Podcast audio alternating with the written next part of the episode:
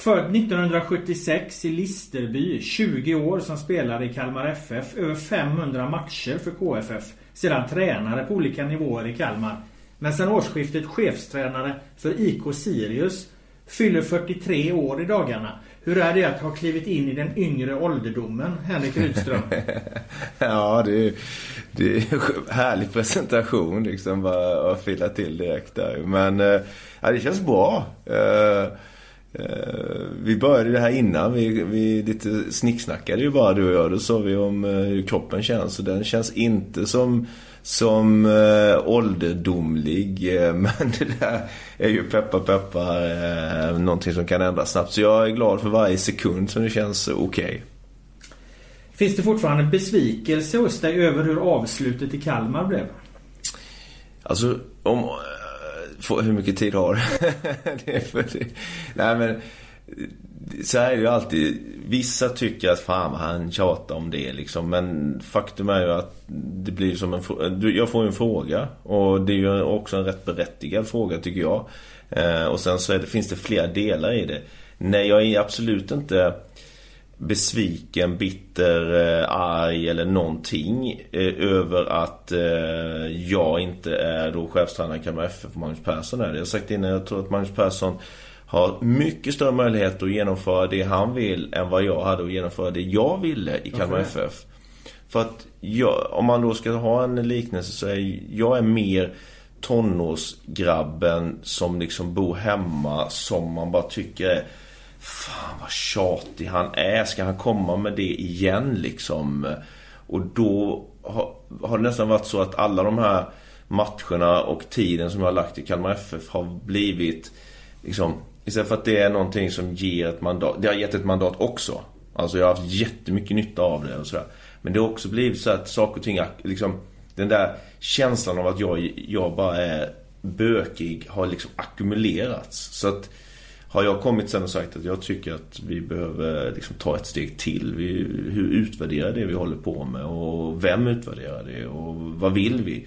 Så, så blir det inte någonting, ja fan, berättigade frågor liksom. Bra, viktigt, utan fan jobbigt. Du känner att du blir avfärdad på grund av eh, att du hade varit där länge och, och så här helt enkelt? Ja men Alltså jag är ju självkritisk i det, vilket inte alltid folk fattar. Men ja, och, och sättet jag har framfört det. Jag har ju varit alldeles för... Alltså som spelare så är det inga problem att vara ute och säga goa grejer i media och liksom sådär. Men sen har jag ju haft någon... Alltså det är likadant när vi sitter här nu. Jag har någon liksom... Alltså någon form av störning slash eh, vilja att vara uppriktig i svaren. Liksom. Jag, försöker, jag försöker liksom vinnlägga mig om att, att se det från olika håll men vara så ärlig jag kan i det. Och då, det har liksom inte uppskattats alltid när jag då har kanske, ja men vad behöver Kalmar FF göra? Varför är vi inte högre upp, så vi. Men varför är inte Kalmar FF högre upp än vad man har varit den senaste tiden? Ja, då har jag ju liksom försökt att ransaka det i offentligheten, vilket inte kanske jag borde ha gjort. Eh, då har vissa känt sig för Fördelade, trampade på tårna, olika saker. Kanske med all rätt. Och så blir det att det, den substans som finns i det jag framfört har liksom bara försvunnit iväg. Och då tror jag, alltså då är det annorlunda för Magnus att komma in utifrån. Han kan liksom, han kommer med också en erfarenhet som inte jag har än. Han kommer med, med liksom en, en pondus som jag då antagligen inte uppfattas ha än. Och då kommer det bli lättare i det. Men sen, sen, sen var jag ju besviken och lite så här. Jag blev liksom lite... Ja men besviken men så här lite... Eh, ledsen är väl kanske att ta i men...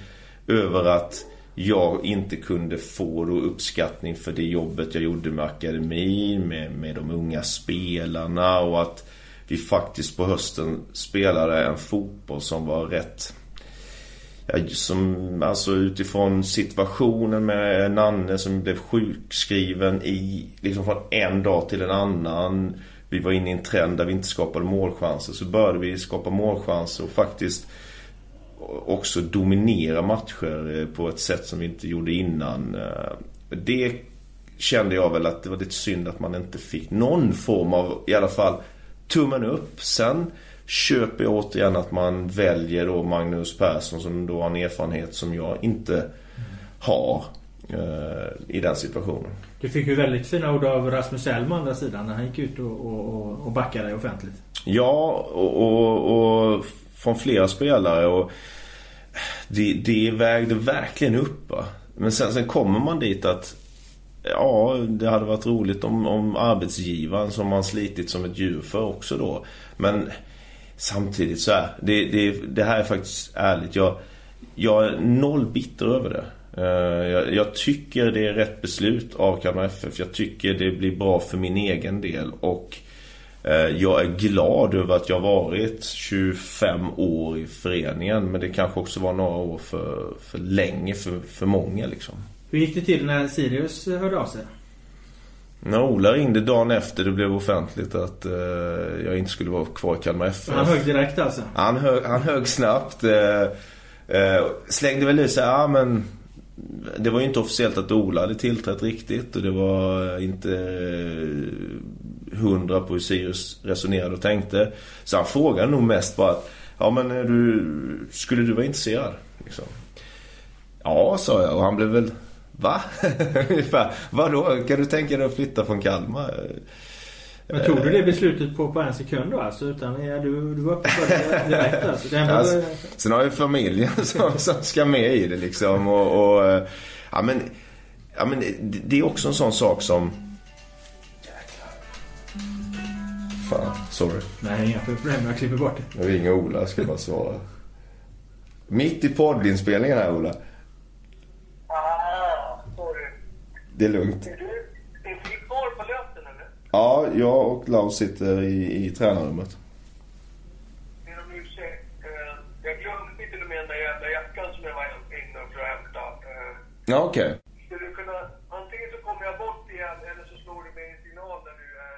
Återigen, nu, nu pratar man om det som var men eh, i och med att jag, jag som jag beskrev här innan där jag, där jag kände att jag kommer inte till min rätt. Jag, jag, jag var liksom inte mitt bästa jag i Kalmar FF. Eh, jag uppfattades på ett visst sätt också. Så, så, så hade jag ju redan börjat umgås med tanken liksom att ja, men, jag behöver för min egen del vara någon annanstans. Eh, jag, gjorde, jag är glad att jag spelade i samma förening hela min, min spelarkarriär. Men det var också gånger då jag kände att ja, men fasken, jag hade nog behövt vara i en annan miljö för att få erfarenhet, intryck. Eh, uppfattas på ett annat sätt. Agera på ett annat sätt. Eh, jag gjorde ju inte det då men som tränare har jag- bestämt mig att jag vill testa det. Eh, sen är det ju en, om jag får använda ordet, det är en fucked up eh, verklighet som fotbollstränare. Hur, hur många jobb är lediga? Alltså tittar man då Superettan och Allsvenskan efter den här säsongen. Ja, det Trelleborg var, var de, jag pratade lite löst med dem så. Via omvägar. Eh, men man, de slänger ut lite trevare och så. Eh, Sirius hade, ing, hade inga tränare. Eh, Sirius hörde av sig. Det, det var ju fantastiskt liksom. Och då, då känner jag att jag vill verkligen testa det här. Jag, jag tycker tränaryrket är fantastiskt. Och då, då är man inte i en position där man kan säga att ah, men vänta, jag tar ett, ett sabbat så jag tar ett kliv tillbaka nu. Eh, För att jag vill reflektera över min situation. Ja, får man ens frågan fler gånger då? Så att eh, det, den ambitionen har jag. Och, och de, liksom min familj tyckte... Jag har, jag har en 14-årig dotter som, som sa att Nej men fasiken, det är klart du ska göra det pappa. Hade inte hon sagt det så hade man ju varit tveksam. Men har du tagit eh, familjen hit då upp till... Ja, inte än. Nej. Utan just nu är det... Det, det är ju en annan sak i det. Ska man, ska, Kalmar är en jävla avkrok. som alla vet. Eh, men det är inte lätt att ta sig till Kalmar. Det är inte lätt att ta sig därifrån. Men om det finns någon stad och någon klubb som det ändå går bra flygförbindelse till så är det faktiskt Sirius med Uppsala. Och eh, det går flera flyg om dagen från Kalmar. Eh, så att jag har någon gång faktiskt Rest upp på morgonen 6.25, rest hem eh, på eftermiddagen och sen upp morgonen efter. Men det kan man ju inte göra så länge, men det går att göra det kortsiktigt. Vad tjänar du? Mirza och jag som, som jag, jag, jag kör det ihop med eh, Förresten så kommer väl Ola Andersson in här snart. Vi kan väl ställa frågan så här. Vi sa vi är, vi är ju de sämst betalda allsvenska tränarna. Så att jag tror vi ligger, vi ligger i, i botten. I botten på allsvenska tränarlöneligan? Ja, det alltså. tror jag. Så delar vi också på en ju. Så att... Eh, så det blir... Ja, det kanske inte riktigt det. Jag vet inte. mitt, mitt ärliga svar där är så här. Jag fakt så länge, så länge, och det har ju varit mitt problem som spelare med. Liksom. Jag kunde skriva på bara det var ett avtal jag tyckte det är okej. Okay. Varför ska jag slåss för 4000 till i månaden eller något liknande? Eh, lite så tänker jag som tränare. Jag får vara tränare i, ett allsvenskt fotbollslag under förutsättningar som jag tycker är bra. Då, eh, då blir det andra ovidkom, ovidkommande. Hur skulle du säga att en dag som tränare ser ut? Det är ju inte längre att man går och håller liksom ett träningspass 17 till 19. Talade med mm. när vi bokade upp den här intervjun. Då satt du möte med akademin och så vidare. Mm. Hur många timmar lägger man? Uh, ja, det, det, det, det, blir många alltså. Och, um, ja, men om jag bara drar en normal dag som vi gör här i Sirius så, träffas vi 07 30 kan vi säga på ett hotell i stan och käka frukost, tränarna. Eh, sen så träffas vi här och det är ju några kilometer hit till träningsanläggningen. Eh, så vi är här strax efter åtta. Sen har vi möten och går igenom träningen som då jag och Mirza har, har satt dagen innan. Så går vi igenom med målvaktstränare, med, med fys, fystränare och de olika. Det låter som vi är världens största stab, det är vi inte men vi är några stycken. Och sen så har vi genomgång med spelarna klockan 10 och vi tränar sen vid 10.30 och sen har vi ett eftermöte vid, vid 12.30. Ehm, och sen brukar Mirza och jag sitta kvar vi sitter kvar ett par timmar till. Någon dag i veckan försöker vi jobba till 6-7 på kvällen. Ehm, sen så eh, blir det ju framåt 8-9 på kvällen så börjar man ju ringa till varandra och sen är det ju sms. Så att dagen liksom det tror jag är det goda med yrket men det är också det som gör att vi riskerar att bli utbrända. Liksom. Det, det, det tar aldrig slut. Det, du sitter och jobbar till klockan är 12 på natten och sen går du och lägger dig och så tror du att jag får återhämtning så får man inte det. Ehm, så att en ambition att göra bra och, göra, och vara duktig samtidigt som man tycker det är så jäkla roligt gör att det blir väldigt långa och eh, liksom ihållande arbetsdagar. Ehm, Eh, vår ambition är så småningom att, vara ännu mer strukturerad. Att, ja men okej. Liksom, vi går hem klockan tre. Uh, och då är det att man går hem. Men det är ju en, går ju inte riktigt. Ja, för jag tänker på det med Nanne där. Han som blev sjukskriven. Mm. Han var utbränd eller? Ja. Såg du det på honom eller? Att det... Alltså Ja, han, han nämnde innan, dagarna innan, att han aldrig känt sig så stressad mm. någon gång innan eh, som han gjorde under den här tiden i Kalmar FF. Och sen, alltså, nu, nu, ska, man, nu ska jag liksom, eh, ibland så säger jag ju, alltså jag är för, eh, jag tar på mig också rätt många bitar i det liksom. Men jag, jag, det är klart att jag har, har insett att jag, mitt sätt att vara säkert stressade Nanne också. Eh, för att han är lite den, alltså den äldre. Jag jobbade med Peter Svärd och jag jobbade med Nanne och där var det mer så här. Nej men träningarna. De, de löser man ju tyck, liksom ungefär och det kanske de gjorde. Eh, men det var ingen annan än de som visste vilken träning det skulle vara. Medan vi då, om man säger den yngre generationen, är mycket ja, bra och dåligt men vi vill ha mer koll på det. Vi, så vi kan ju ägna 3-4 timmar åt träningen. Ja, men den spelaren sätter vi där. Vilka kan vara med? Vad vill vi få ut av träningen? Eh, då tar det mer tid. Du måste prata mer, kommunicera mer. Nanne var nog inte helt bekväm med det men han testade och han gav sig ut i det. Eh, så det får jag ge honom en jäkla eloge. Men ihop med privata bitar där hans blev det ju för mycket för honom då ju. Och det har ju varit en, en, en väckarklocka för mig. För är det någon som jag ändå tyckt har kunnat... Jag frågade Nanne i december var det 2017 liksom hur, hur för då var jag skittrött liksom. Jag sa men hur, hur gör du? Då sa han det, men när jag kommer till Guldfågeln då kopplar jag liksom på fotbollsrollen. När jag går från Guldfågeln så kopplar jag ur. Det är skitbra man kan göra det ju. Eh, men vårt yrke är inte riktigt så heller. För att sen på kvällen ringer någon spelare och så ringer ehm, vår sjukgymnast och säger att de här två spelarna har blivit sjuka. Okej, okay, det förändrar hela träningen. Eh, man behöver kika på motståndare, man behöver analysera.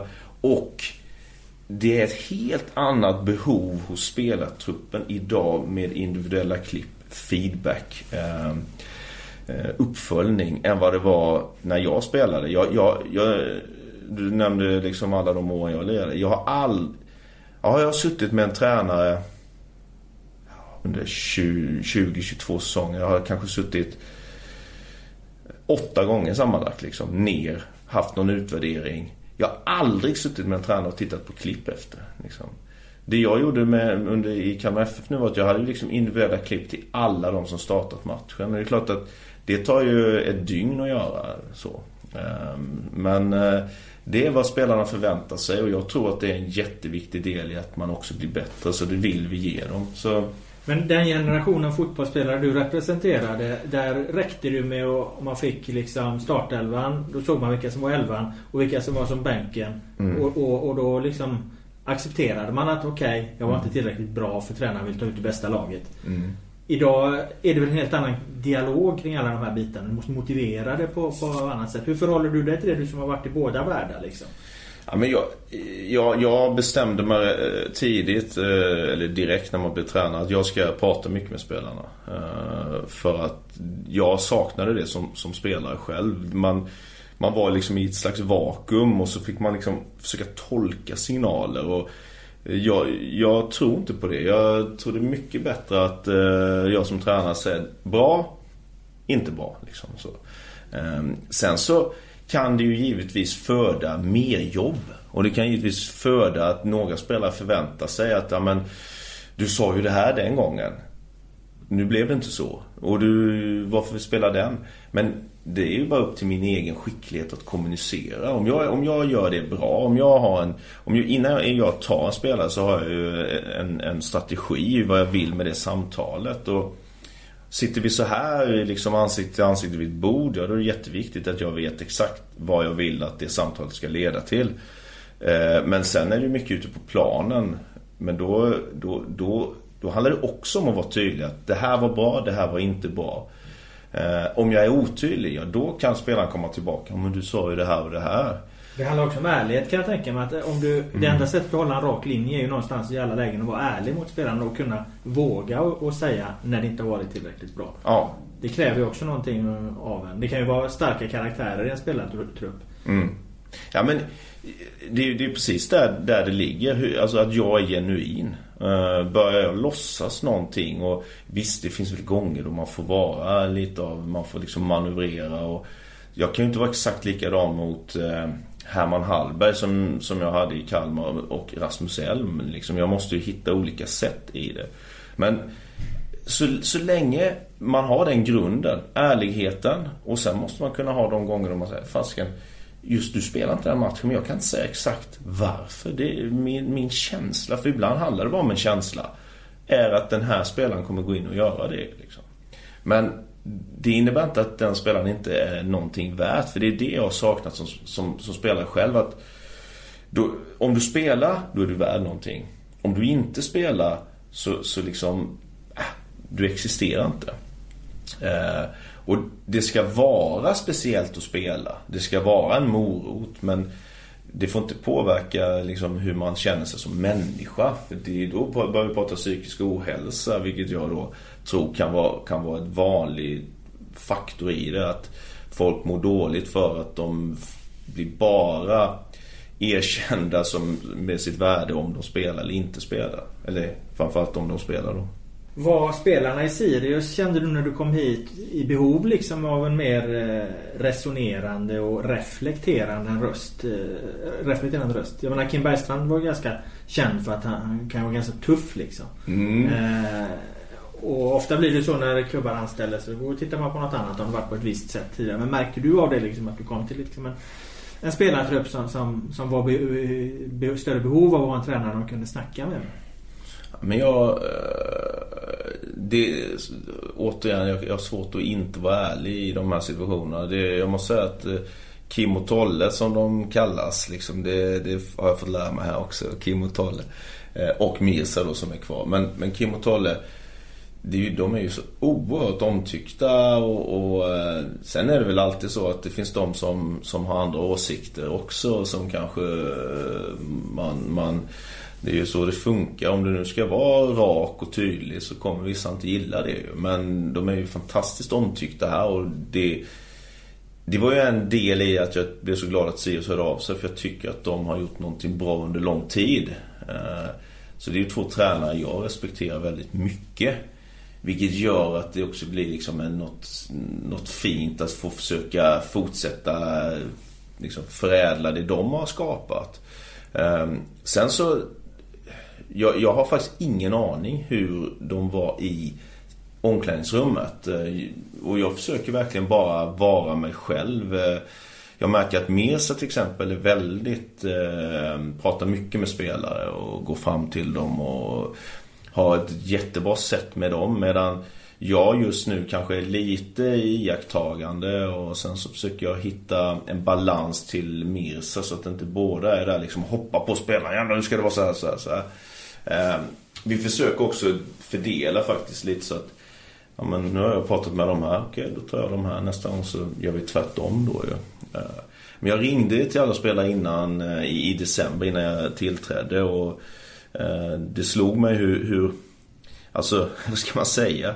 Hur, hur väluppfostrade de var liksom så eh, Kanske säger en del om vilken relation jag har haft med vissa spelare i Kalmar där det mer varit att jag kanske med, liksom läxat upp dem eh, så de har inte vågat säga så mycket. Men eh, eh jag, nu svarar jag inte på din fråga. Jag, jag vet, jag, det, jag, det Sirius och Ola har pratat om är att den fotbollen de tycker att liksom jag fick fram i Kalmar, det är en fotboll de gillar. Eh, och där var den stora anledningen. Sen, sen eh, försöker jag ju egentligen bara vara mig själv i situationen. Och eh, vet inte vad Kim och Tolle gjorde innan. Lasse Lagerbäck sa ju en gång att eh, en tränare påverkar resultat till 10%. Sen tror jag han under årens lopp har liksom vridit upp det till mellan 10 och 20%. Alltså mm. Mm. tränarens betydelse. Det skulle göra tränaren till den enskilt viktigaste personen för ett lags resultat. Inte viktigare än truppen men viktigare kanske än den bästa spelaren. Mm. Hur, hur ser du på det resonemanget? Ja, tycker jag låter... Eh, det, på ett sätt låter det alltid när de säger typ, 10% låter inte så mycket. Eh, sen om det är 20, 30, vad det nu är. Eh, jag läste... Jag, jag, jag är rätt förtjust statistik. Jag läste om, om, om att en fotbollsmatch, liksom generellt 50% är slumpen hur matchen slutar. Men det är fortfarande 50% som vi kan styra över. Och, eh, ehm, ja, ja men tränare är väl som en lärare. Eh, att man kan... Alltså det handlar, man kan verkligen påverka människor och sen om det sen påverkar resultatet, ja det hoppas man ju. Men det som inspirerar mig är att, att vara en viktig del av, av människors utveckling och det, det trodde jag aldrig eh, att jag, eller jo jag är ju utbildad lärare så någonstans har jag ju det. Men som spelare var jag rätt ego faktiskt och mest ville själv vara den som fick credden liksom så. Eh, men eh, som tränare så, ja. Jag började där med att säga att jag ville ha cred för vissa grejer. Så det finns ju där fortfarande såklart ju. Men det är fantastiskt att se när en ung spelare eller en äldre spelare och man jobbar med dem, man får dem liksom att, att göra saker på planen som de själva kanske inte riktigt tänkt på. Man skapar övningar som ger dem lite aha-upplevelse och sen ser man det resultatet i matchen och så liksom har man fått en utveckling på det. Förhoppningsvis gör det resultatet också bättre men, men jag är väldigt utvecklingsfokuserad och, och vill skapa en inlärningsmiljö eller en lärandemiljö mer än en, en resultatmiljö. Om spelaren Henrik Rydström hade hört det resonemanget med, med liksom utveckling före resultat, hur hade han sett på det? Tänkte du likadant som spelare eller har du ändrat det här nu i... Nej men, nej, men det, det, är en bra fråga för att jättemycket av det som jag är som tränare är ju en form av eh, reflektion, reaktion mot eh, ett hur jag var som spelare och två då liksom de tränare man har haft. Jag har haft jättebra tränare men så kommer man inte till det här vad hade jag själv velat ha. Och en sån sak är att jag hade velat, jag, jag hade behövt en tränare som hade gett mig den här känslan att fan, jag går ut på planen. Jag, det är tillåtet att göra misstag. Jag är fortfarande värd någonting. Um, alltså, jag har, ju, jag har ju egentligen aldrig fått veta om tränaren tyckte jag var bra eller dålig efter en match. Alltså, jag har aldrig... Eh, och det ska man givetvis kunna känna själv. Men det hade varit skönt att inte gå ut i en match och känna att fan om jag gör två misstag här nu så spelar inte jag nästa match. Det präglat mig. Och det har jag också lovat mig att det jag ska ge mina spelare, jag hoppas att alla de spelare jag haft ändå kan säga att ja, men, du fick mig att, att våga. Sen kan det ibland vara så att jag har gått över gränsen och blivit förbannad. Framförallt i början. Typ när jag började som tränare. För att jag, jag har inte kunnat tygla mig. Och så har vissa spelare blivit rädda. Men sen har, tror jag att jag ändå kunnat förklara för dem att det som jag är frustrerad över just nu. Vem det nu än är som jag säger det till. Det är för att du går ut och är feg. Jag vill att du ska liksom trotsa dina negativa tankar och dina rädslor och så ska du ändå gå ut och, och så ska du ge, göra allt du kan i situationen för att vara den spelare du vill vara. Det vill jag liksom ge dem och eh, det hade jag själv inte någon tränare som fick mig att, att komma dit. Och det... Men som spelare blev du ju liksom symbolen för den eh, koncentrerade korta bredsidan. Men som tränare, som tränare vill du bli känd för att du ska Få dina spelare att våga alltså då. Ja, men jag, det, jag, det, var, historiens bok, så. det var jäkligt bra uttryckt. Det, den, eh, det ena utesluter ju inte det andra. Jag älskar en koncentrerad, eh, kort bredsida. Och jag, jag vill faktiskt hävda att jag var topp tre i Sverige på 5-15 meters passningar med bredsidan. Vilka var de andra två? Eh, bäst var ju Thomas Olsson, eh, Malmö och eh, och, um, Blåvitt, och Blåvitt. Och sen så tycker jag att Anders Svensson var bra på den också. Han var ju bra på yttersidan. Men han... Distinkt där. Men uh, trea. Kanske jag någon, någon bra dag jag var tvåa för Anders. Uh, Thomas var bäst. Det här är ju tre spelare som har slutat. Vilka, vilka har liksom tagit det, arvet vidare? Det är eller? ingen som kan slå på e längre liksom. De kan ju inte det. Jo, Rasmus Elm kan ju det. Han, han har väldigt rent och eh, fint tillslag. Men vadå, kan inte spelarna i nya generationen slå bredsidor? Nej, det, det, det, blir något konstigt. Jag vet inte om det är skorna eller konstgräset eller bollarna eller vad det är. Va? Bush tycker jag är bra här i Sirius på att slå dem. Va? Men eh, det är väl en, en konst som har försvunnit lite. Så jag får införa det. Men, men det, med det sagt, alltså det är ju så jag har fått lite skit för att ja, men det är så mycket possession. Liksom. Nej, men det ena utesluter återigen inte det andra. Liksom. Jag vill att vi ska... Där Mirza och jag, vi, vi är jätteöverens om det. Vi vill vara grymma på att vinna bollen och sätta press. Och jag älskar pressspel och spelare som löper. Men det får inte vara... Alltså det räcker ju inte med det. Det räcker ju inte bara liksom att spela en boll i, i, i sidled. Eh, då ska du veta varför du spelar den i sidled. Är det för att vi ska öppna upp en vinkel framåt?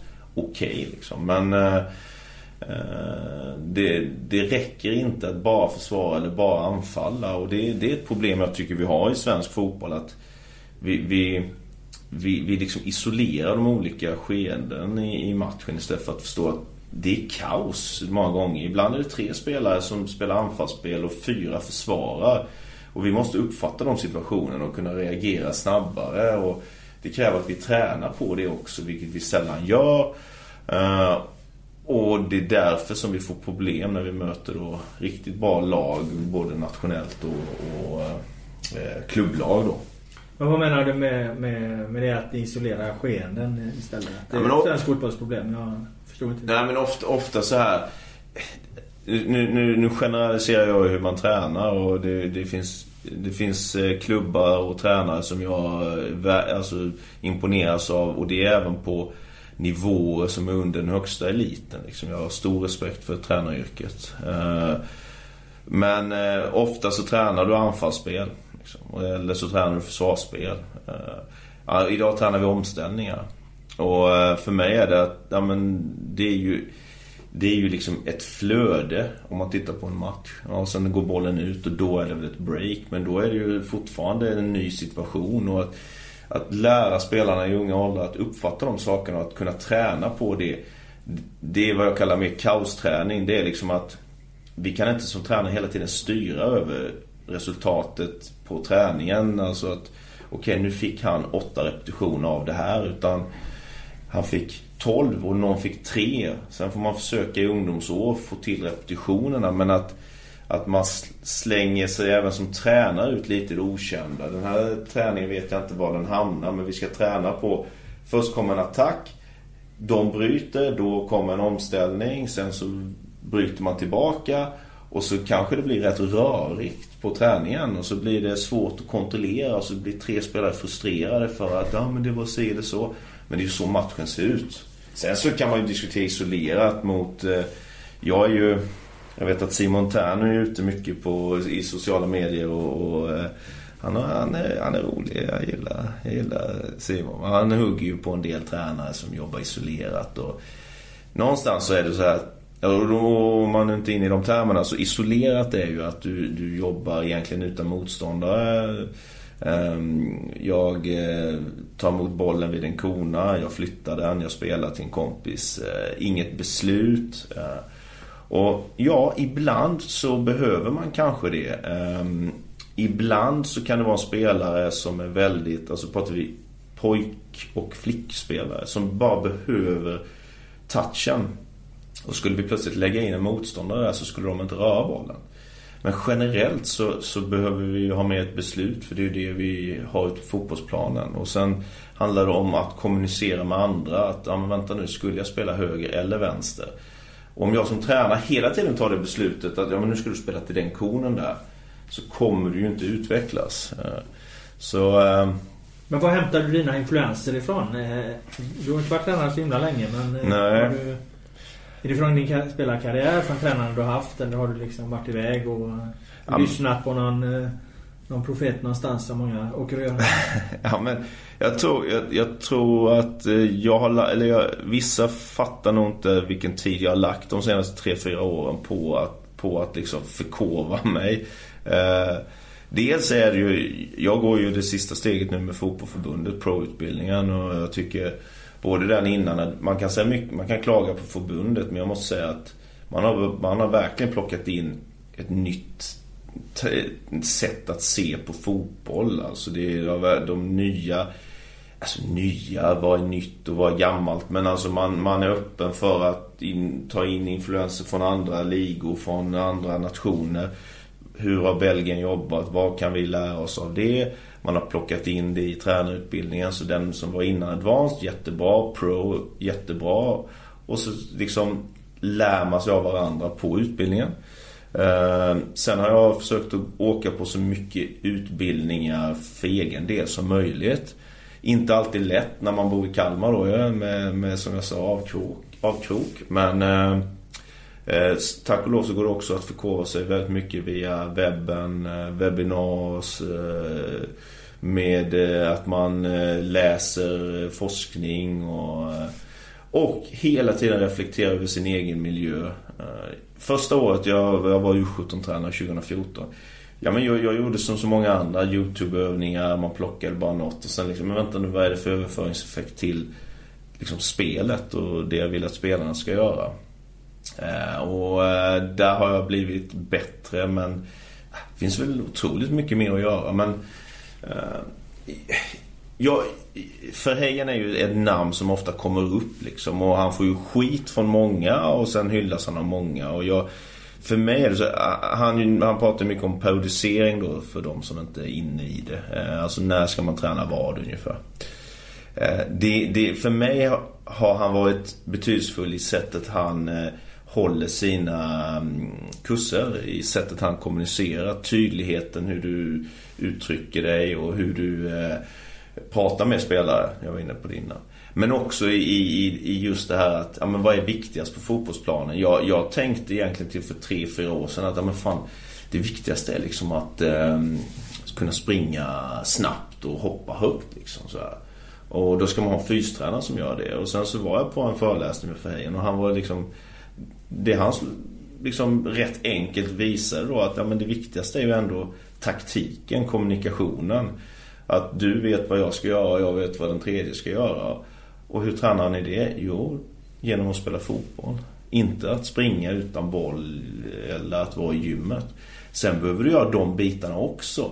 Och vissa behöver göra mer i gymmet och vissa mindre. Men vad fan, träna fotboll. Och sen i det då, spelmodellen. Hur vill du att ditt lag ska agera? Hur bra är du på att undervisa spelarna i det? Det är ju där du sen någonstans kokar ner det. Ehm, men från att ha varit att, ja men, jag älskade ju själv att vara i gymmet när jag spelade. Och jag gillade att liksom ha isolerad styrketräning.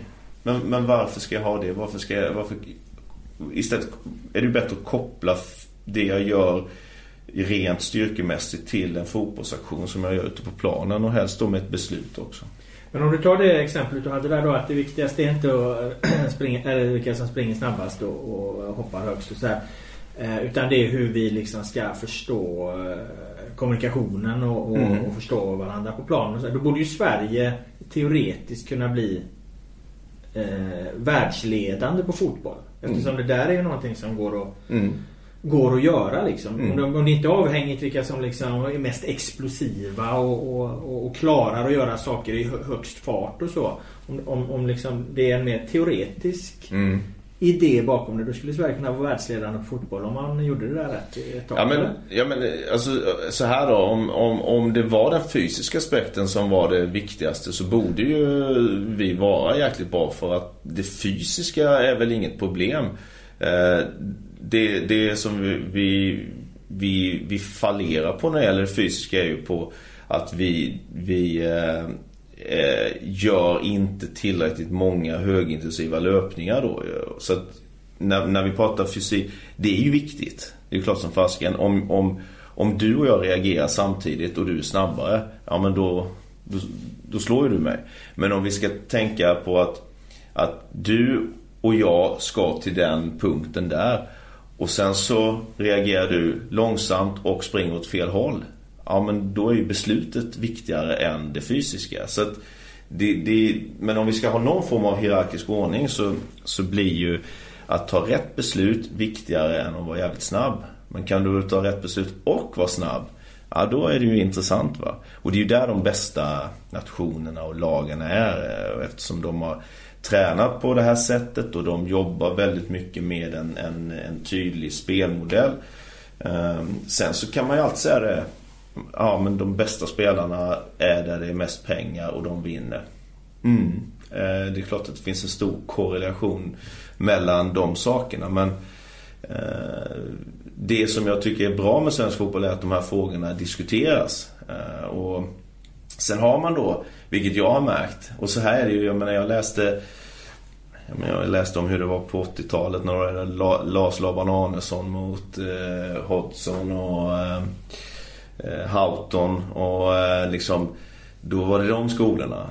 Sen så växer de här då eh, eh, tränarna upp och så blir de de här konservativa tränarna. Och så kommer då, jag är ju inte så ung men jag är rätt ny som tränare, så kommer vi och så ska vi då, ja men eh, så här kan man göra, så här kan man göra. Nej, nej, nej, nej. Man kan eh, spela 4-4-2 och sen gå på inlägg. Eh, rätt och fel, fotboll är ju oerhört komplext men jag tycker att det är intressant för man börjar diskutera de här sakerna. Sen så en annan sak där då är ju det att jag funderar mycket själv på varför... Ja, men jag, jag, jag gjorde ändå en del matcher i Europa med Kalmar FF. Och så här liksom... Så mötte man något håll... Ja, men vi mötte Twente, vi mötte Feyenoord och vi mötte eh, hyfsade belgiska lag. Och så här, men var, varför är de bättre med bollinnehavet? Alltså, eh, ja, det kanske är så att de... Eh, vad det nu är, jag vet inte. Och det är också en sån sak jag med mig. Men, men varför kan inte ett svenskt lag, vilket Östersund sen gjorde, kunna också ha bollen? Samtidigt som man faktiskt gör resultat mot bra lag. Eh, då kommer man in, mycket, då kommer man in på det här som jag är intresserad av. Men varför har vissa lag och spelare mycket tid med bollen? Jo, för att de ett, tar rätt beslut. Två, de har också bra struktur i, med sina positioner. Alltså de vet, okej okay, jag får bollen här, då har jag det alternativet. Och den spelaren har positionerat sig där. Men då måste du träna på det liksom. Eh, jag har aldrig haft en tränare där vi har tränat på de sakerna. Utan det har varit, vi har gått ut och spelat åtta mot åtta. Det viktigaste för mig på träningen var att jag körde över juniorer som försökte ta min plats. Att vi vann. Och det, är inte, det ska man inte förakta liksom. Fan, det, vi var inne på det, resultat kontra utveckling. Eh, det är någonting vi vill förbättra i Sirius. Hur, hur kan man liksom få en vinnarkultur? Hur kan man vilja vinna varenda millimeter ute på planen? Men det var ju det jag bara tänkte på som spelare. Det var inte så att jag funderade på så mycket mer än, än det. Jag funderade inte så mycket på min position i relation till lagkompisen för att vi skulle kunna ha bollen längre. Så. Och jag hade ingen tränare som jobbade med det. Men var det inte så att du visste det automatiskt ändå? Att man, att man lär sig det där hur du vinner tid liksom? Och... Jo, jo, jo men... Så det... med erfarenheten så kommer det ändå ja, liksom. Ja, men det gör det. Och, men, men så mötte man bra lag och så blev det så här... Jag menar, vi mötte Twente borta 2006. Vi vann hemma med 1-0. Vi låg liksom kompakt, bara flyttade och sen så kontrade vi och så fick vi en straff och Micke Blomberg satte den och vi vann med 1-0. Sen åkte vi ner till, eh, till Holland och sen eh, rörde vi inte bollen. Eh, Basse-Lasse satte en frispark i och för sig så vi hade 1-1 och var vidare till en kvart kvar och sen bara vi hade inte mer kraft liksom. Sista 15 så gjorde de två mål och gick vidare. Och det är också här, Ja men eh, jag vet att Nanne alltid tjatat att målen är på kortsidorna, de är inte på långsidorna. Nej, men man kan ju också investera någonting med att man har bollen länge. Till slut, till slut orkar inte motståndarna. Det kan ju också vara ett sätt att agera. Men vi tränar aldrig på det. Hur, så det som hände när vi hade bollen var liksom att Ja men vila med bollen nu. Ja då slutade spelarna röra sig. Och så står man bara. Och, och, och, och där, alltså jag har ägnat snuskigt mycket tid till att fundera på vad hade jag behövt som spelare för att förstå mer, för att klara av mer. Och jag kommer hela tiden tillbaka till att det, det, det många spelare tror det är att de måste göra så mycket i varje situation. När det egentligen är tvärtom om ett lag fungerar. Att du behöver göra mindre i varje situation. Mom deserves the best and there's no better place to shop for Mother's Day than Whole Foods Market. They're your destination for unbeatable savings. From premium gifts to show-stopping flowers and irresistible desserts. Start by saving 33% with Prime on all body care and candles. Then get a 15-stem bunch of tulips for just $9.99 each with Prime. Round out Mom's menu with festive rosé, irresistible berry chantilly cake, and more special treats. Come celebrate Mother's Day at Whole Foods Market. Men i och med att man tror att ja, men nu får jag bollen och jag måste vända upp och så måste jag gå förbi den motståndaren. Fan det klarar inte jag så då vill man inte ha den och då blir man feg. Eh, men om man vet att okej okay, mitt ansvar i den situationen är att jag ska ha den här positionen, den här vinkeln och nu har vi bollen i den här ytan, då måste vi se ut på det här sättet. Och när jag får den så kommer jag ha två alternativ. Ja men då vågar du ha bollen. Sen kommer man hela tiden ner till det här, den individuella skickligheten till att slå din motståndare. Ja, den är ju avgörande. En sån sak som Kalmar kanske saknade under hösten när vi kom till nyckelytor, klarade inte riktigt av att slå motståndare och då vann vi inte matcher. Eh, men jag har ju aldrig varit med om att ens ha en struktur förutom i försvarsspelet. Offensivt, äh, det, då behöver vi en bra brasse. Så. Du nämnde här att det fanns några liksom eh, konservativa nu i, i fotbollen och några... Hur ser den uppdelningen ut? Vilka är det liksom som står för det gamla i svensk fotboll idag menar du? Och vilka är det som står för det nya då? Som jag, som, jag, som, jag, som jag ser det så är det bara, det är bara Alexander Axén som står för det gamla. Så jä... det är intressant hur man kan vara så... Gå från att vara lite rockig och nydanande till att bara vara... Men han är ju inte tränare längre. Till att bara vara... Nej. Men han har fastnat eller? Axén har fastnat. Där har du rubrik. Nej men jag, jag tror så här. Ja men Nanne eh, var ju till exempel det här vi hade jättediskussioner. Jag kan förklara kanske också varför han inte varför han aldrig fick någon vila för jag var på honom hela tiden. Nej, men, det var du som brände ut Ja. uh, nej men jag, ut, alltså, jag tror att ja, men Lars Lagerbäck är väl typexempel på en tränare som, som gärna Alltså han, han skrockar ju alltid belåtet när det är ett lag som haft eh, 20% bollinnehav och sen lyckas de ändå slå en inspark som studsar över en back och så vinner de 1-0. Ja, det får man... Nu börjar det här man Nanne här liksom. Men då är det liksom det. Eh, och, och det är så fotboll är. Du kan ju vinna matchen med 10% bollinnehav. Men... Eh, och, och Axén har ju, han har ju verkligen gått åt det hållet att ja, men possession det är kast liksom. Ja, det kan vara värdelöst. Det kan vara fruktansvärt ineffektivt att ha bollen. Hammarby 2004. Jag brukar ta upp det som exemplet för spelarna som jag har. Att eh, liksom bollinnehav. Är det någon som minns Hammarby 2004? Inte så många som, som gör det, men vissa kanske. De höll bara bollen framför oss hela tiden. De, de hotade. Det var skitskönt. Man, man kunde stå och gäspa. Sen tog man den och gjorde mål. Så. Eh, men, men så att, allt handlar om hur du utför det. Men sen finns det väldigt mycket då eh, statistik som visar på att om du då har eh, bollen men också om du nu spelar förbi motståndare med ditt bollinnehav. Ja, packing som uttrycket heter. Liksom. Så, så ökar du dina möjligheter att vinna fotbollsmatcher. Men sen handlar det också om att hindra motståndarna från att spela förbi det såklart ju. Men om du har bollen mycket så kommer ju inte motståndarna spela förbi det. Eh, så det och, och någonstans grunden är så här för mig. Vad vill man som spelare? Jo, man vill få ett förtroende. Liksom man vill ha bollen. Man kan inte utgå från att du ska göra ett misstag. Och, och om du nu gör ett misstag, ja men ta tillbaka bollen då. ju.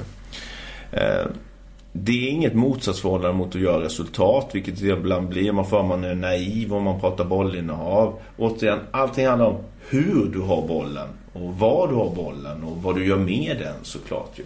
Men grunden måste väl ändå vara, jag tror, alltså vem säger så här, nej jag vill inte ha bollen. Ja det är några kanske som säger det. Eh, Axén. Axén har gått dit från att, från att vara nydanande till att inte vilja ha bollen. Det kanske är det nydanande med Axén. Det, han, är, han är steget före. Han är redan, han är redan steget före. Ja men alltså, det sa jag med Nanne och jag pratade om det inför 2018. Att det var väldigt mycket snack om upp, på upptaktsträffen om bollinnehav, possession. Och så vet man att alla här kommer, de här, alla lag här kommer inte behärska det. Eh, så det Nanne och jag sa då var att nej, vi ska ha pressspel. Men det får inte bara vara pressspel. Pressspel får inte vara spelidén. Det ska vara en del av spelidén. Eh, och eh, återigen, om du nu glömmer hur du spelar försvarsspel och bara pratar om bollinnehav, ja då är du ju dum i huvudet liksom och bör eh, ifrågasättas. Men om du bara pratar försvarsspel och inte har några idéer om hur du spelar anfallsspel så bör du också ifrågasättas. Så att, eh, så nej, inga, inga namn förutom Nej jag skojar. Alexander Axén han är, han är jäkligt... Jag tror vi är rätt lika i, i sättet. Sen... Eh, det är för sent att rädda det här nu. Där har du rubriken ändå. du, vad har ni för målsättning i Sirius 2019? Eh, Hänga kvar. Vilka lag ska ni ha bakom er?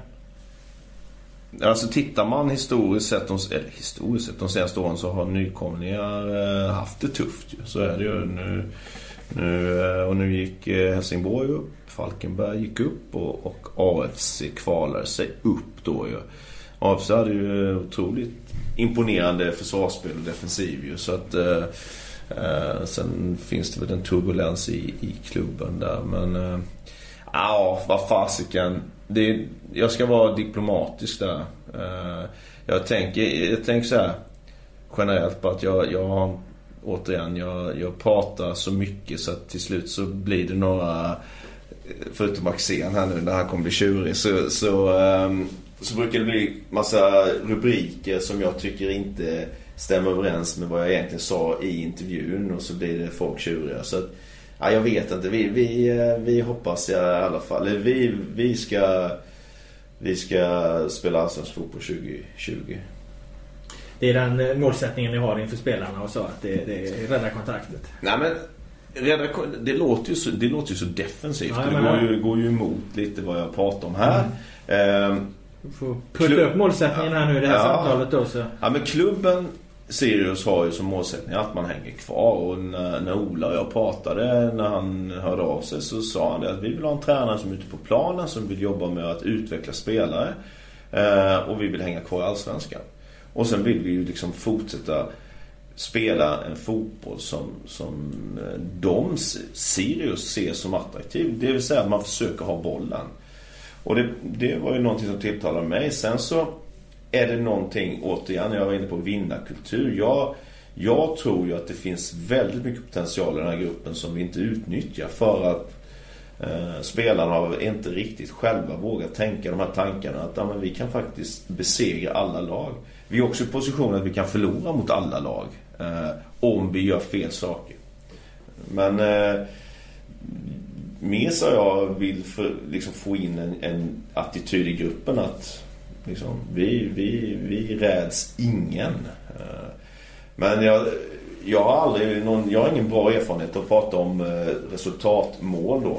Vi gjorde inte det någon gång när det var som bäst i Kalmar och eh, det får du inte höra mig här heller men eh, förhoppningsvis så tycker motståndaren att fasiken det var jobbigt att möta Sirius. Hur klar är truppen inför säsongen skulle du säga? Ja men den är... Den är... I stora delar klar. Vi, vi värvade John Junior, en, en anfallare från eh, Karlstad United. Eh, och vi har ju plockat in Adam Ståhl från, från Dalkurd som, som kommer spetsa för vår del. Sen så har inte jag den. Det är Ola, vår sportchef, som, som har koll på om det är spelare som kommer försvinna, vad det finns för intresse. Eh, vi ser det så här att vi har några spelare som var borta nästan hela förra året. Elias Andersson till exempel, eh, en ung eh, härlig spelare. Eh, som då har kommit tillbaka från eh, tuffa skador. Så det blir som nyförvärv där. Så ska vi se till att de kan prestera. Eh, så att truppen är den är relativt... Alltså, Vad skulle du vilja ha in då och komplettera med eller förstärka med? Alltså det... det det vi, alltså vi har Sam Lundholm och vi har Stefano Vecchia som är individuellt skickliga spelare. Just nu så, så eh, Stefano opererade knät eh, i slutet på försäsongen och, och Sam har hade problem med en häl under, under hösten. Så att, att de blir eh, eh, spel, alltså tränings, eh, i träningsdugligt skick igen och kan, kan spela varje match. Det är jätteviktigt. För de har det som, som luckrar upp motståndare. Och om inte de kan, eh, om inte det skulle gå där, då får man kika på någonting. Men annars så tycker jag att det är en Alltså det är, en, det är en trupp med, som, som Kim och Tolle och Missa verkligen har eh, gjort eh, medveten om vad som krävs för att spela en, en, ett bollinnehavsinriktad fotboll. Eh, så att eh, det, det ja, jag, jag tycker det ser bra ut. Om du fick välja en spelare från Allsvenskan, en annan allsvensk klubb, vem skulle du helst ta? Eh, eh, ja men alltså... Eh, nu, nu, nu tycker jag vi har bra centrala spelare. Men jag nämnde Simon Tern innan. Jag, jag är förtjust i sättet han spelar fotboll och liksom... Mm, han har, han har anammat en, en, en, en arbetsattityd också samtidigt som han är bra. Jag tycker han... Jag gillade när han var i Malmö men jag gillar han ännu mer nu i, i Norrköping. Så, samtidigt så skulle han väl kanske inte riktigt man skulle platsa. Man skulle kunna få vara inhoppare. Nej, han, jag gillar han. Eh, sen inte den spelare som vi kanske, den typen vi just nu behöver här va. Han är god. Sen har jag, jag har ju en favoritspelare, men han, han är ju utlånad till Öster nu. Det är ju en Kalmarspelare, Kalle Johansson. En, som, som jag har haft under många år. Och det är en sån spelare som jag vet att skulle, skulle jag ha honom här så, eh, så skulle det bli eh, bra. Men han är utlånad till Öster. Men må, måste det vara bättre att vara i Sirius än i Öster eller? ja, men det är också så. Det, så här är det ju med, med om man pratar Sirius eh, budget och möjligheter och så, så handlar det om att vad, vad, är, det, vad är de största behoven? Ehm, och som Kalle till exempel som är en spelare som jag gillar som framförallt också så är en jättebra person. Men han är en central spelare. Centralt så eh, är Sirius, där, där, där ser vi riktigt bra ut. Så, så då kommer man till, ja, vad behövs det annars? Och, Så att eh, det får bli någon gång i framtiden så ska, kan eh, Kalle och, och Simon Tern spela här. Vad vill du med Sirius långsiktigt? Om du tittar bortanför 2019. Mm. Det, det, är så, det är så roligt att jobba med Mirza för att han, eh, han är lite där jag var med Kalmar för, för många år sedan. Han brinner verkligen för liksom att Sirius ska bli Uppsalas största angelägenhet. Att det ska inte liksom vara eh, en teateruppsättning eller, eller eh, någon studentkår liksom. Utan det ska vara Sirius fotboll som, eh, som är det viktigaste. Och, och eh, man har ju skjutit fram positionerna verkligen i stan. Eh, och, och då handlar det också om sådana bitar som egentligen alltid är viktiga. Men ett, då kan vi, kan vi liksom spela fotboll som gör att vi kan hävda oss i Allsvenskan. Kan vi spela fotboll som gör att folk tycker att ja men, kul att gå och kolla. Vi har ju börjat att luckra upp luckra upp, men att försöka samarbeta ännu mer med akademin här i Sirius. Eh, för att kan man få fram spelare från den egna verksamheten som i alla fall är och nosa på spel så tror vi också att det kan göra att folk bryr sig ännu mer. Eh, men samtidigt då fortsätta på det som Kim och Tolle eh, gjorde under många år där man vågade dominera matcher med ett eget bollinnehav. Eh, och se till att eh, det här är ju Mirza och jag som varit inne på det. Vi, det, är, det är liksom, vi är rätt nya i det båda två men om, om man ser då Sirius som har gått från division 1, superettan, upp i allsvenskan, hänger, har varit kvar två år. Ska vi kalla det etableringsfasen, att, att det, det, är den som ska fortsätta och sen så är förhoppningen att liksom kunna hoppa upp ytterligare ett snäpp i det. Va? Men det är ju tufft alltså. Det är ju, jag sa det innan, kolla nykomlingar som åker ur. Det är, eh, vi har inte den ekonomin och det finns ju som jag sa innan ett stort samband mellan pengar och framgång. Eh, så där måste vi hitta sätt att ändå uh, kunna flyga fast vi är en humla då. De ska inte kunna flyga va? Så de flyger ändå. Så vi ska väl flyga ändå. Mm. Vad har du för ambitioner med eh, din egen tränarkarriär på lång sikt? Um,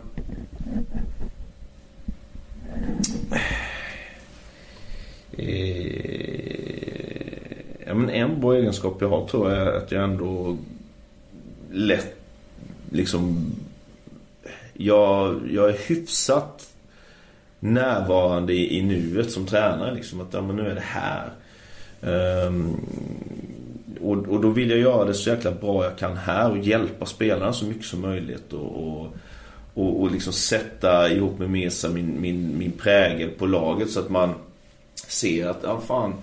Ja, nu har du nämnt Mirza så många gånger alltså så att eh, du får, snart får du nästan beskriva honom för de lyssnare som vet vem han är. Ja, men precis. Han verkar ha hittat en himla relation med honom. Ja, och, och ja det, det, det har det, han, han, han har ju jobbat ihop med Kim och Tolle under, ja. under fem, sex år. Och... Men jag pratar fråga om dina liksom stora ambitioner med, med, liksom, med framtida tränarkarriärer. Men då kommer Mirza också. vi, ni, har, vi, ni har funnit varandra. Vi är det nya Kim och Tolle. Ja, ja. Eh, Henkan och Mirsan eh, låter som en eh, sitcom där. Nya Lars Tommy. Nya Lars Tommy. eh, nej, men, ja men bara för det, jag tycker det är skitgött att jobba i team och, och, och kunna bolla saker och eh, göra varandra bättre. Så, eh, så att, så att jag, jag, jag har verkligen inte någon tanke på att ja men då om tre år så ska jag vara i eh, Djurgården eller AIK eller jag, jag, jag fick höra att ja men du kommer tillbaka till Kalmar om några år.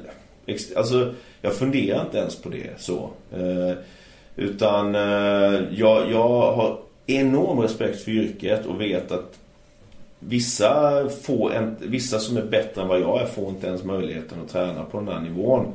Nu, nu har jag varit här någon, in, alltså på allsvensk nivå ett tag och är glad för varje år jag får göra det. Jag vill liksom göra det bästa av det. Så att det, den ärgirigheten jag har är nog mer kopplat till att jag vill, vill veta mer och kunna mer. För, för att eh, liksom få spelarnas förtroende. Eh, och det fick jag ju i Kalmar faktiskt till slut. Så det, det var mer värt än, än det andra. Så jag hoppas kunna göra något, alltså ha det, få det från spelarna här med. Men jag inser också att det är ett arbete man måste göra.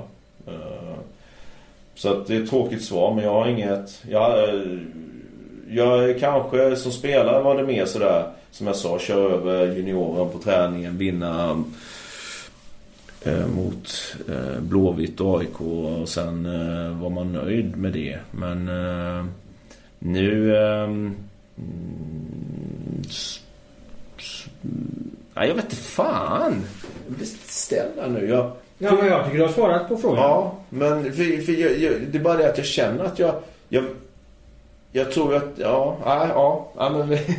jag, ska, jag ska reflektera över den i, i min ensamhet så kanske jag kommer på ett bättre svar till nästa gång jag är gäst. Vilken är din största motgång i livet?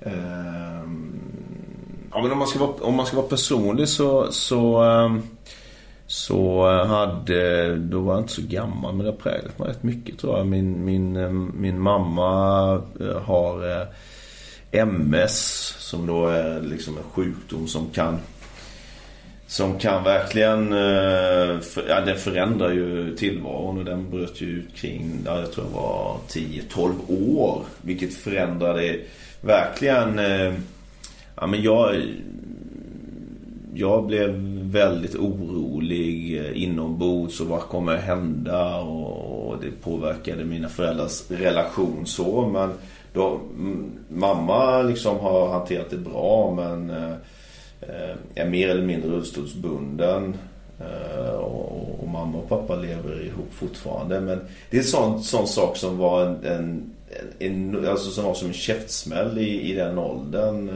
Eller det är väl alltid det. Mm. Ehm, så det, det har präglat mig rätt mycket utan att egentligen veta varför. För det var ingenting som vi snackade om i familjen och det blev liksom bara så. Men du säger att den har präglat dig, hur menar du? Ja, just att... Just att... Ska man säga... Ehm, eh, det blir väl lite så att man, man lever i en väldigt skyddad värld. Listerby som jag växte upp i var en, en, eh, en oerhört eh, idyll är det väl inte men liksom lugnt och inga problem så. Och sen kommer en sån här sak in i ens eh, tillvaro när man är, när man är i den åldern. Som då ändå utifrån hur det kunde gått och vad som hände med många andra som får den diagnosen och sådär så, så eh, har det blivit bra. Men eh, jag, eller jag tror vi som kanske familj och jag hanterar den dåligt. Man kan säga att man hanterar den dåligt när man är 10-12 år. Men, men jag lärde mig då att, att liksom kanske inte... Om, om vi ska nu om ska mynna ut i någonting som jag försöker... Så att man faktiskt lärde sig något. Det var väl att jag pratade inte. Liksom. Jag, jag slöt inom mig. Eh, och, ehm, och, och, blev liksom grubblande och ältande och tänk om eh, mamma dör, tänk om, alltså mycket så. Eh, och eh, det är någonting som sen kommit tillbaka när man eh, Framförallt alltså, sådana här saker som när man skulle sluta spela fotboll då för att det tyckte jag var skitjobbigt. Och sen så hade jag ju lärt mig då att men fan man pratar inte om det. Jag pratade aldrig om att jag var oerhört ångestdriven som spelare och att jag var att jag kände den här prestationsångesten och att jag tyckte att om jag inte spelar nu så, så, så var jag liksom inte värd någonting som, som person. Var jag dålig? Det här var grejer som jag själv bara tog på mig. Och liksom, det, sånt där kan jag äta upp en inombords. Jag lärde mig väl någonstans att ändå hantera det men, men jag önskar att jag då tidigare hade liksom fan pratat om det. Så här, det är inte så konstigt. Vi har det på pro-kursen nu. Vi pratar om psykisk ohälsa. Liksom så här, ja men vad fasken, livet är ju så. Det, alltså, ja, det vet, ska jag säga, det, det, det vet vi ju. Och det är ju inget konstigt men istället så bara och så tror man att det är en själv som Jag trodde att det är bara jag som är nervös till exempel i matcher. Det är bara jag som är orolig. Och sen så när man då som 35-åring börjar, vad fan. Liksom, så här känner jag. Det gör jag med. Jaha. Och sen nu då den, den nya idrottspsykologin som handlar väldigt mycket om att helt normala tillstånd. Alltså det är så vi programmerade. Och, och för mig då 10-12 år när en sån sak inträffar i ens tillvaro. Att en, en, min mamma blir sjuk. Så det är ju inte konstigt att man blir orolig. Uh, och, och får de här känslorna. Och, och hade varit bra om man då i den situationen pratat om det. Men det har jag gjort i senare lägen i alla fall. Vad heter din mamma? Elisabeth. Hur mår hon idag? Ja, men bra. Hon har lärt sig att hantera det och förhålla sig till det. Um, att så är det. Um, det kunde varit sämre också. Tack så mycket för ett intressant eh, samtal Henrik. Ja, tack själv.